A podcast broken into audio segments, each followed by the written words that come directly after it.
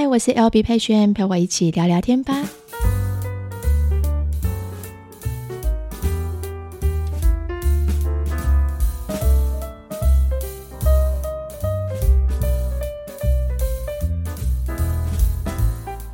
Hello，大家欢迎回答今天二月二十三号星期五的 Podcast。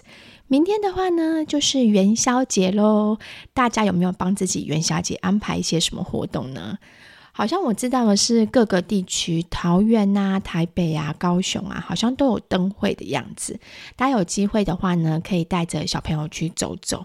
大家走走之前记得注意安全，因为灯会的时候人真的超级超级爆炸多，所以要注意一下自己的安全。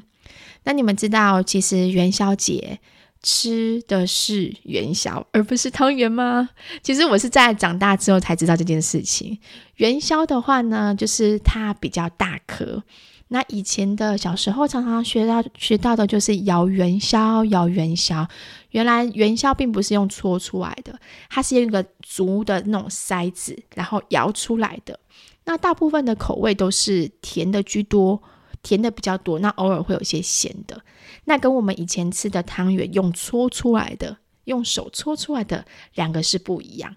那汤圆的话都会比较小颗，而元宵的话呢就会比较大颗。那当然摇元宵有不同的意义，它那圆摇的那种过程当中就像是画一个圆一样。所以呢，也有些人说它就是象征着圆满圆满。那刚好元宵的部分的话呢，是过年的最后一天。又俗称小过年的意思，所以元宵之前都还是在过年的期间，到元宵节这天的话呢，就是告一个段落，就是等于诶之后的话呢，我们就要开始迎接新的，真的新的一整年了。那之后的话，就要开始好好努力，好好工作，好好读书这样子。所以呃，这个的话，呃，分享给大家，就是我觉得诶元宵节一个非常特别的意义。那我们家比较少在过元宵，因为刚吃完冬至的 汤圆，想说，哎，怎么又要来一个元宵？所以，我们元宵节比较少过，就是比较不会在元宵节这一天去吃汤圆或是吃元宵这样子。那冬至的话，就会真的吃蛮多的。好，那简单跟大家问候一下。那今天的话呢，我们要来分享什么呢？今天的话呢，来分享一个大家在网络上面近期比较夯的议题，但我没有在这个议题，我没有特别的去分享去讨论。首先，第一个就是，呃，我先讲是什么事情，就是呃，一个兄妹的行程。那这件事情其实引起网络上面非常非常大的关注，但我没有特别去转发这篇贴文的原因，是因为那个呃，这篇贴文里面的网址是有小朋友的样子，那我们不确定爸爸妈妈是否同意小孩子去做分享。像我们家的话呢，三个小朋友现在目前越来越长大之后，其实他们越来越有自己的自主权。我帮他们拍什么照片，其实要不要分享是要经过他们的同意的哦。他们不是说不是说我今天随便拍，然后我就可以分享。所以像哥哥，慢慢的你会发现他有的时候不太不常再出现在我的影片里面。其实原因就是因为他今天觉得哦，妈妈没有，我今天不想拍到我，我想休息，我想要做我自己，那我就会尊重他。那像晨晨跟星星就是属于比较乐天派，他们对于就是记录这件事情，他们非常非常热爱。所以我当拍什么东西的时候，星星跟晨晨他们就会说：“妈妈，我也想拍，我今天也想跟你一起煮。”他们就会比较有动力。所以我觉得这个都还是要得要尊重孩子。那我没有特别转发，就是因为那些上面其实都还有孩子的影片在上面。那这个。这个呃贴文呢、引起非常大的轰动。那我自己其实有不同的观点可以跟大家分享。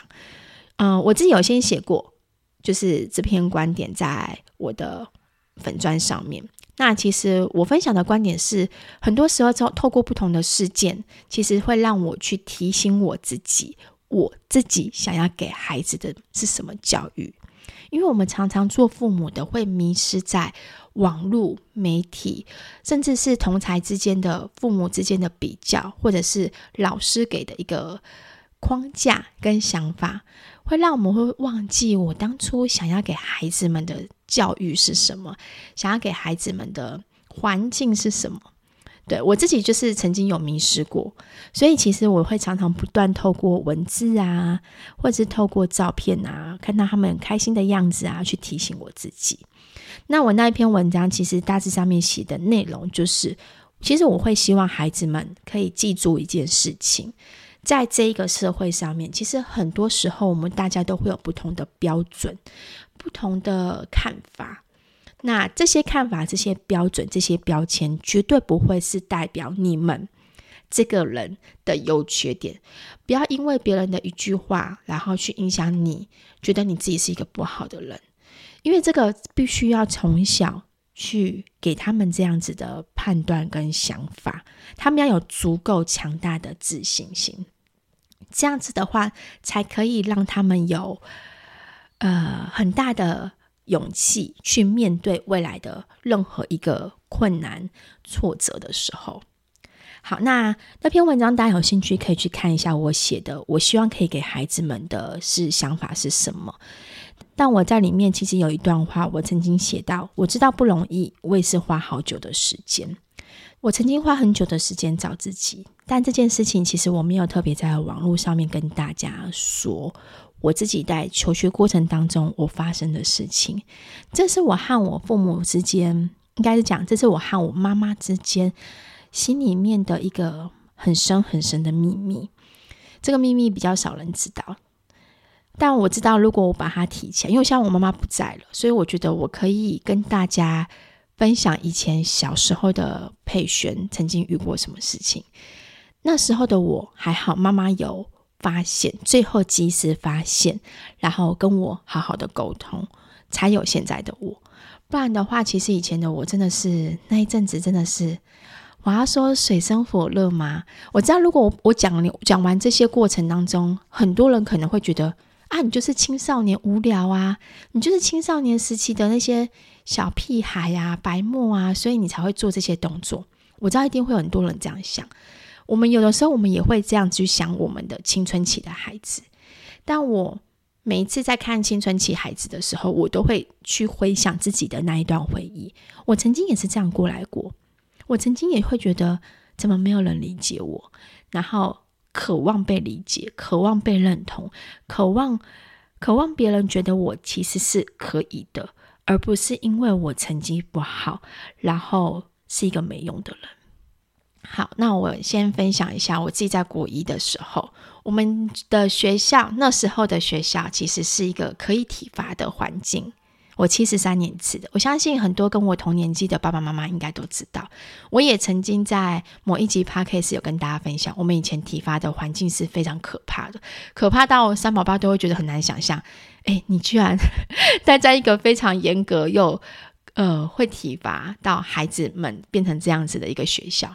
我们以前就是这样子，就是老师打巴掌啊，然后每天青蛙跳啊，然后或者是用那个扫把打我们的屁股，是 every day 每次早晨会经历的事情，或者是拿那个椅子的板子，你们知道吗？椅子的板子打开来，然后拿那个板子去揍小孩。那你可能今天错了什么题目，或者说你今天功课描写，你就叭叭叭被打。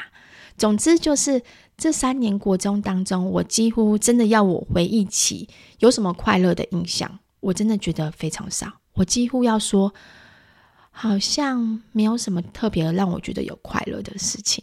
我反而觉得，就是真的让我印象深刻，就是我国中三年就是一直在被打、被体罚，然后一直在追赶我的分数，然后我又是一个小时候，小时候我的小学时期的分数都是很 OK 的。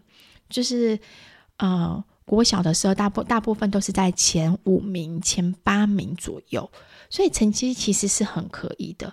但我没有想到说，上了国中之后，哇，这个世界跟我小小学的学的东西是完全不一样的，所以我开始会有点慌。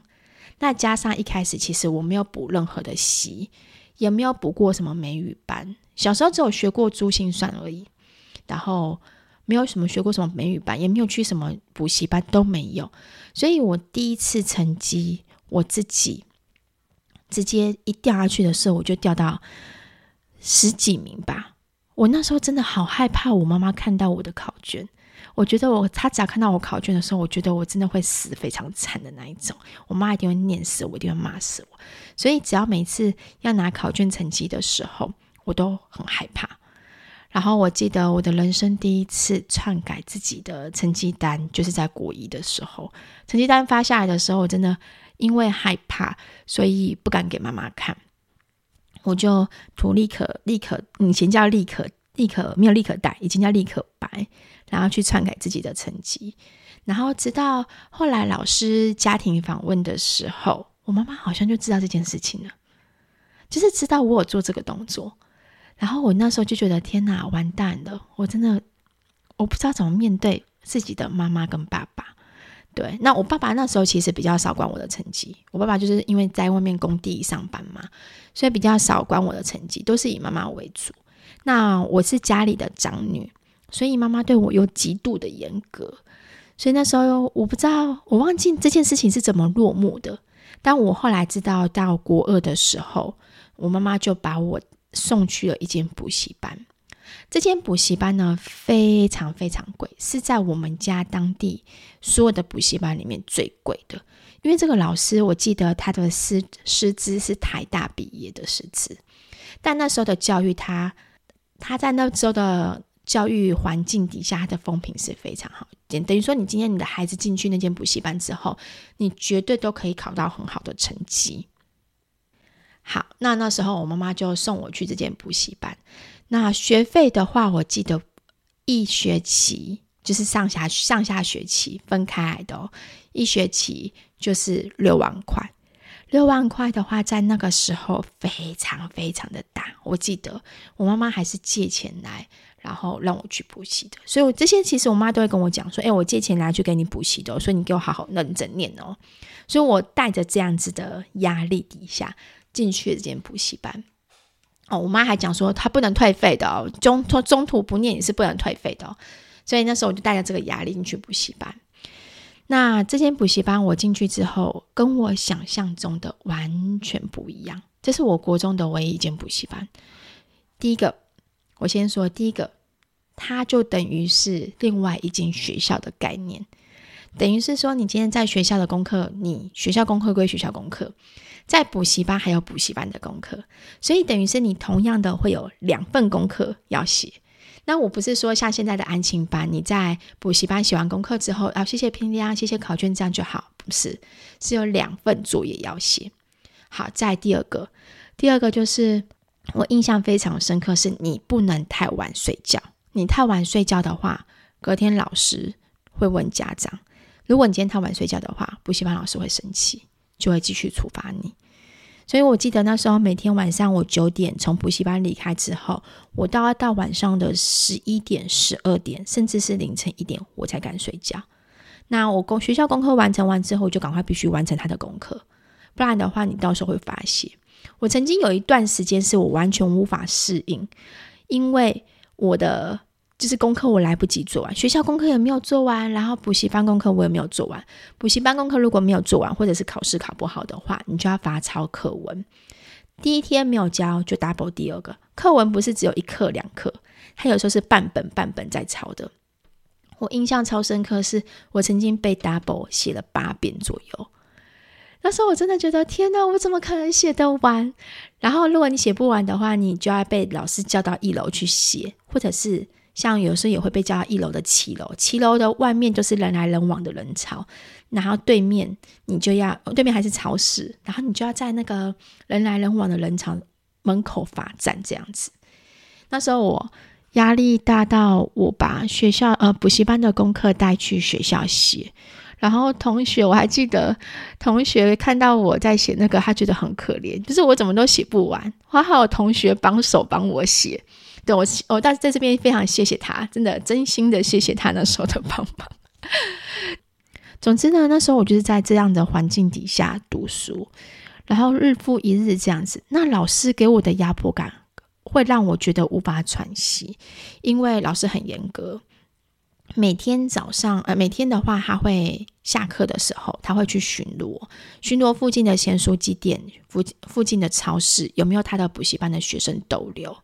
对，如果有逗留的话，被抓到，嗯，就完蛋，一定会被处罚。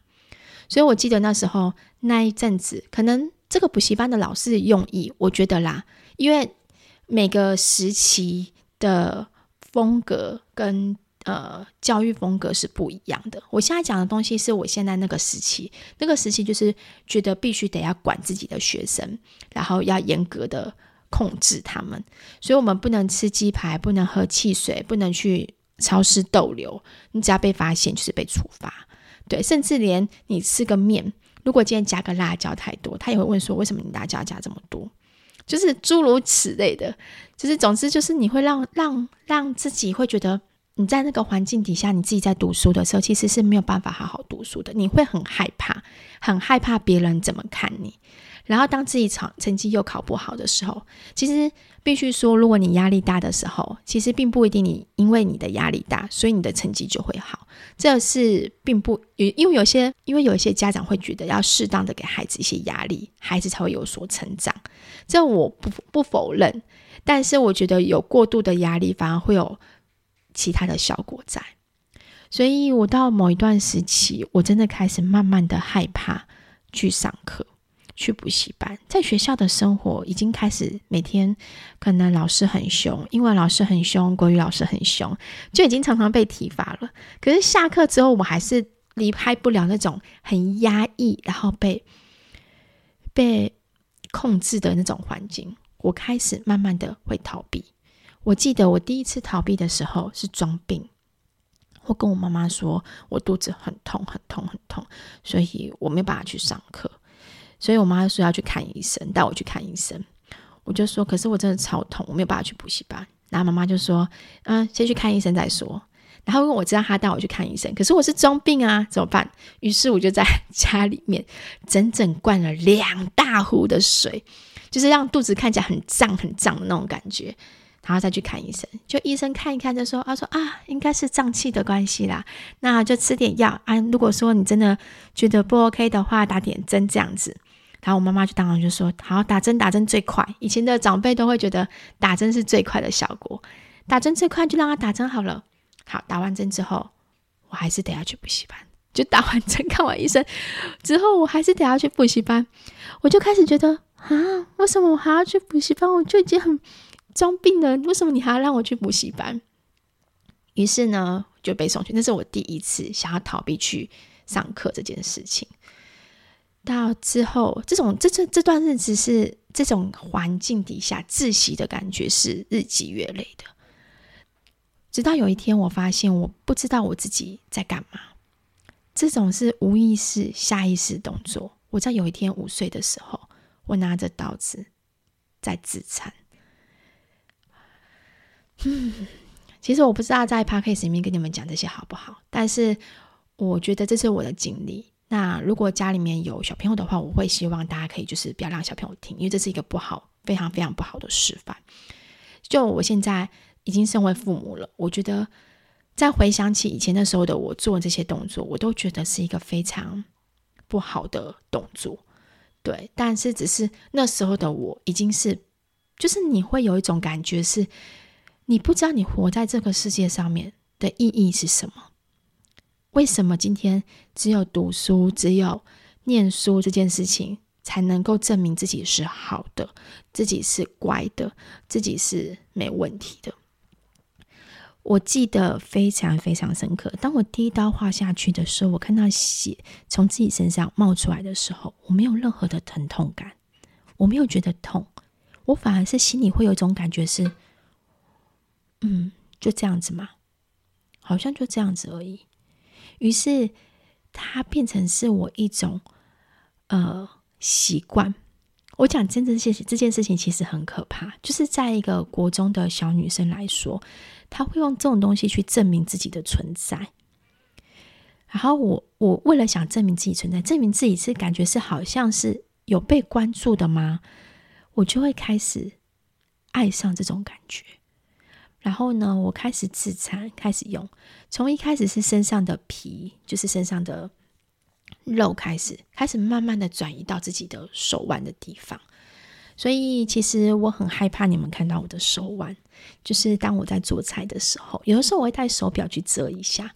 但是，嗯、呃，手表没有办法常常就是会碰水，或者是刀子会那个切东西的时候会不方便，最后我还是会脱掉。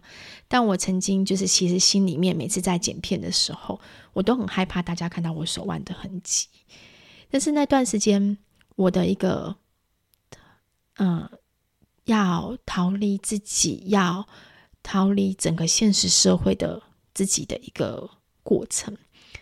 好，那时候已经在手腕上面已经割了非常非常非常多，然后我就开始会觉得，我真的好不想要去上课，我真的好不想要去补习班哦。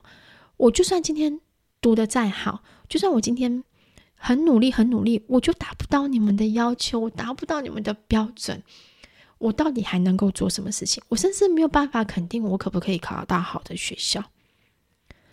后来呢？那是我人生的第一次翘课。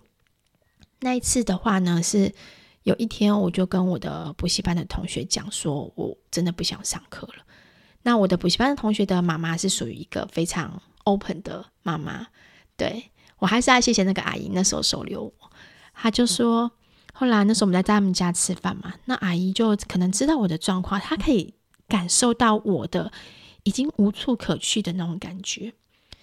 所以他就跟我们两个说：“好啊，那如果你们不想上课的话，那么你就不要去上课啊，我帮你跟补习班老师请假。”所以那个妈妈就帮我们跟补习班老师请假。那当然有透过一个妈妈去跟补习班老师请假，其实还蛮奇怪的，就是帮我请假，帮自己女儿请假是没问题，帮我请假好像很奇怪。所以补习班老师其实后来也有通知我妈妈，但我妈妈没有这个。妈妈的联络方式，所以我妈其实找了我找很久。后来跟老师问到这个联络方式之后，找到我之后，其实我妈一开始是生气。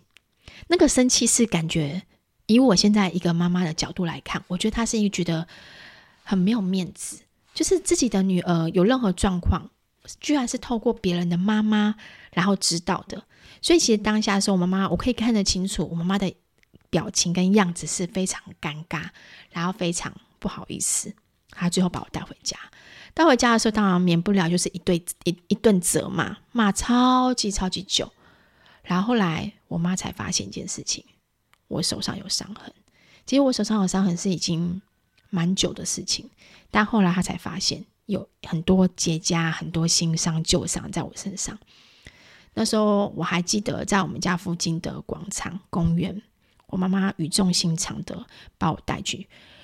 那天我可以感受得到她作为母亲的一个眼泪，然后心里面的感受。那一刻，我才知道，说我好像真的伤了我妈妈的心。对，就是我伤害我自己，其实就等于是伤害到她。但只是因为那那段时间的我不懂，我只觉得好像就是没有人看重我，没有人理解我。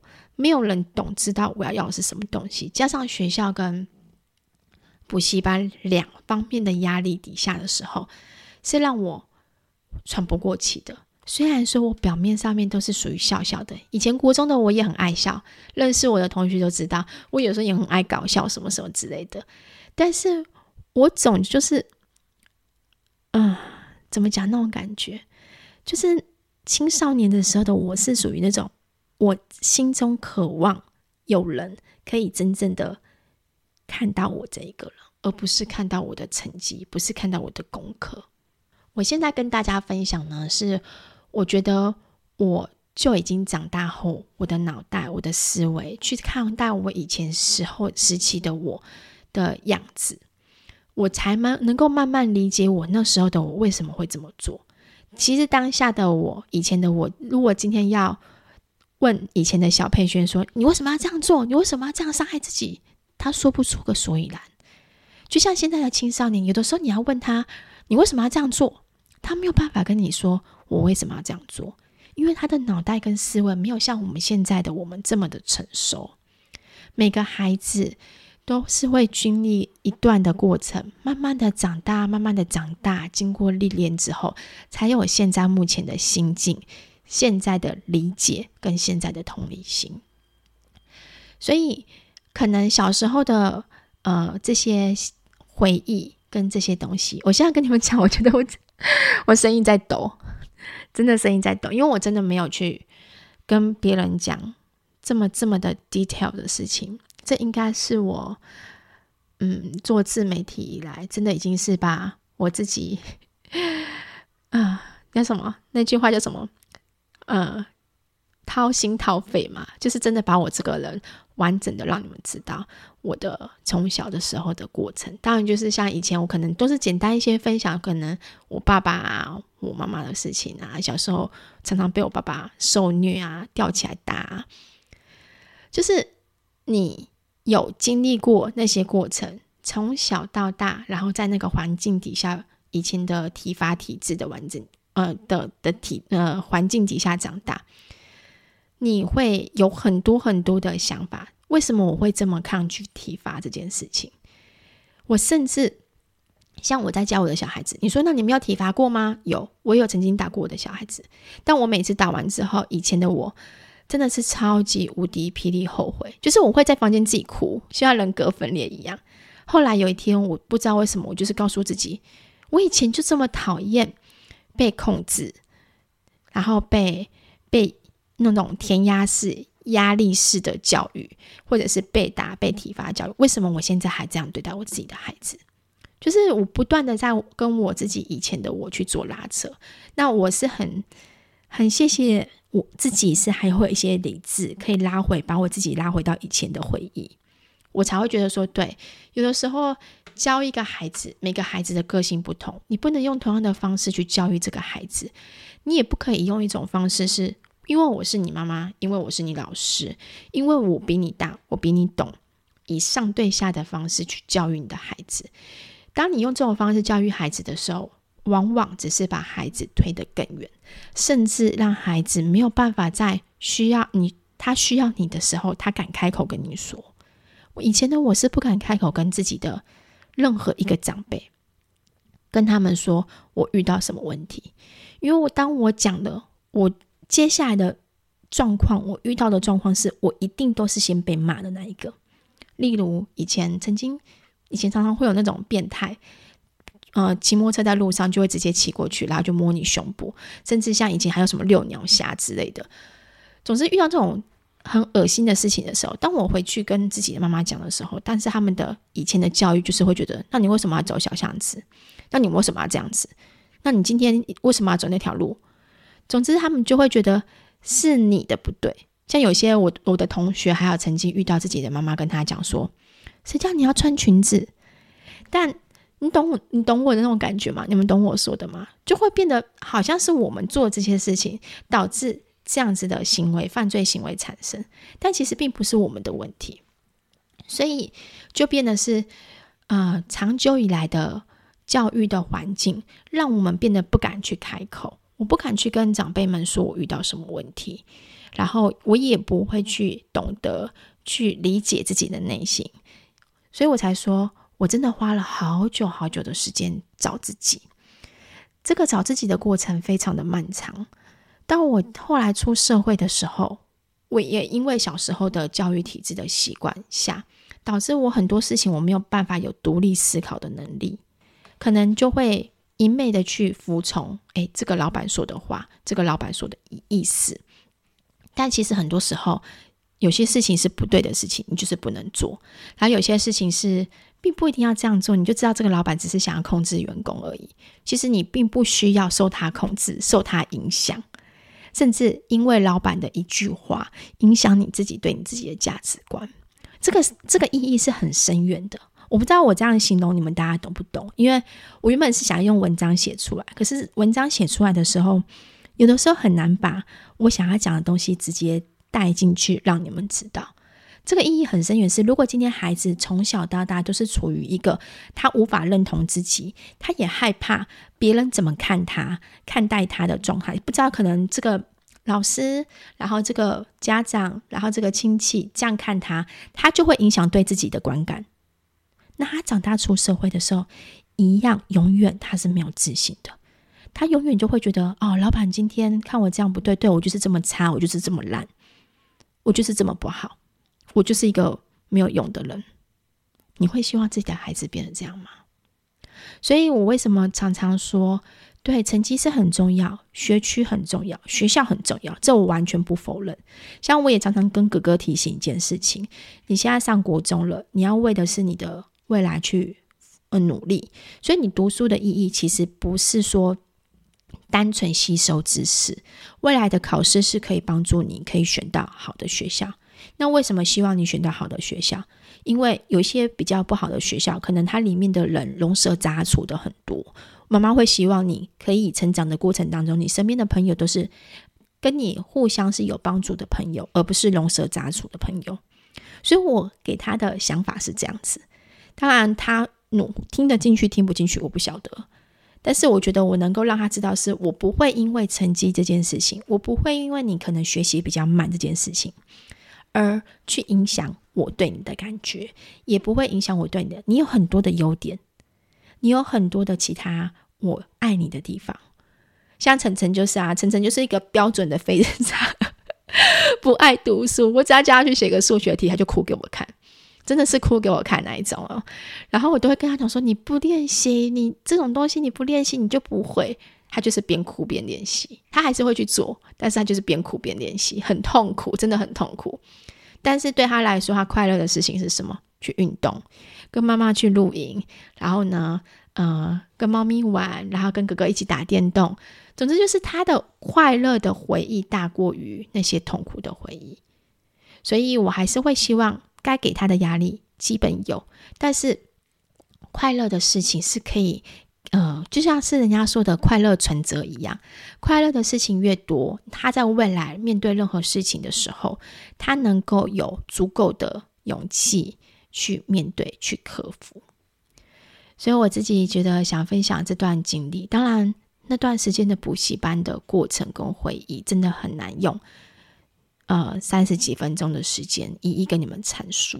但我只能说，那段时间真的是我极度、极度、极度痛苦。我甚至到长大的时候，上五专了，出社刚出社会的时候，我还曾经梦到我回到那个补习班。就是因为可能妈妈学费没有缴完，然后我就离开了，所以还有一些学费在里面。那老师说你可以随时回去再补，所以我又走进那间补习班了。其实，在醒来的时候，我会觉得说：天哪，我不是会是已经毕业很久了吗？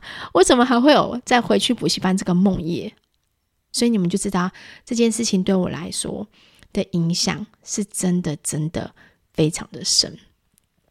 那呃，那时候的同学吧。可能看到我在做这些动作的时候，就是伤害自己动作的时候，呃，同学其实也不太理解我。我的身边的同学，大家，大他们都可能会觉得啊，就是他可能又在不知道干嘛了，然后，呃，不知道自己到底是可能觉得他们可能觉得我，我觉得自己是好玩的，我在好玩而做这件事情。那那时候的我，因为平常都是太开朗了。太开心了，每天就是笑笑的，跟同学还会打，呃，打打闹闹这样子，所以在很多人的眼中就会觉得就是一个小屁孩的行为。但我现在目前看我以前，我就知道它其实只是一个面具，只是一个包装。我在包装那一个快要窒息、快要喘不过的小培轩。所以我外面就必须要穿的很多很多的笑容的衣服，掩饰我自己内心极度恐惧、极度害怕、极度不知道自己到底未来方向在哪边的我。所以我希望我们或许没有办法给孩子很好的生活环境，就是像有些人可能帮孩子哦安排很多很多很多行程，然后或者说去补习干嘛什么之类的。不管今天帮孩孩子安排什么东西。我都觉得，只要孩子能够在呃体验的过程当中、学习的过程当中，他们是快乐的、是开心的、是有意愿的，那我觉得就让他们去继续的去尝试。像星星喜欢乌克丽丽，喜欢画画，喜欢游泳，两个小孩子也是喜欢游泳，哥哥他跟晨晨也是，我就让他们继续去学习去游，然后当然中间可能会遇到一些撞墙期，就例如。老师很凶，晨晨就会说：“妈妈，游泳课老师真的很凶。”然后他就会有点害怕，但我们都还是会鼓励他，就是去尝试看看啊，再去试试看啊。对，但是我会去接住孩子们的恐惧，至少孩子们在遇到任何状况的时候，他会愿意跟我们说。他们也会知道说，我们并不会是因为外在的这些东西而去爱他。好，最后的话呢，想跟大家分享一出就是呃影集，这个影集叫做《你的孩子不是你的孩子》。嗯、我只有看过片段，因为我不没有勇气继续看下去，是因为我自己觉得里面有很多过程跟心境太像以前的我，所以在我要面对很真实、赤裸裸的我的时候，其实我会有一点点害怕，对。我现在目前的回忆跟努力撑下去的动力，其实也是靠着小时候父母在我更小的时候，可能带我们去露营啊，带我们去玩啊的那些回忆过下去的。那长大之后，慢慢的跟父母重新修补、修建感情了，所以后面的日子跟父母的日子也是慢慢的越来越好。所以我觉得我跟父母的感情继续的，就是有修补好那个受伤心灵的我。所以导致我其实，老实说，我看那一出影集的时候，是我不敢继续去面对，因为我觉得如果我再重新找回去以前那种感觉的时候，我会觉得啊，真的负面能量真的太大了。那我今天会想跟大家真的分享这些东西，是因为我觉得很多时候很多人会跟我说，嗯，你写那篇文章，嗯，为什么要去签字？就是去。去管别人的家庭教育、家庭行程怎么排，我们没有资格去管，没有错。但是我只是想分享我自己的过来人的心境，然后我的想法。我希望每一个家庭里面的孩子在学习过程当中，不要再重蹈覆辙，以前以前我们的那一段回忆，以前那个体制下的教育。现在的体制教育其实已经改很多，但还有还是有很多。呃，老师或是很多家长都还是会以成绩，会以什么方式去评断一个孩子。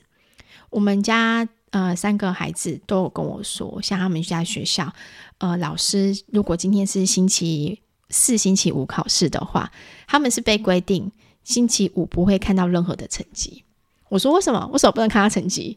然后，然后那个老师是说，因为有一些孩子们，他们回去如果星期五拿成绩单回去，是会被打的。所以才让我压抑说，哦，原来现在还有那种 像我们以前一样少一分打一下这件事情吗？其实还是有。所以我希望这些东西可以慢慢慢慢的减少。打孩子这件事情绝对不是一个绝对的教育方式，绝对不是。我自己经历过，也让我的孩子曾经经历过。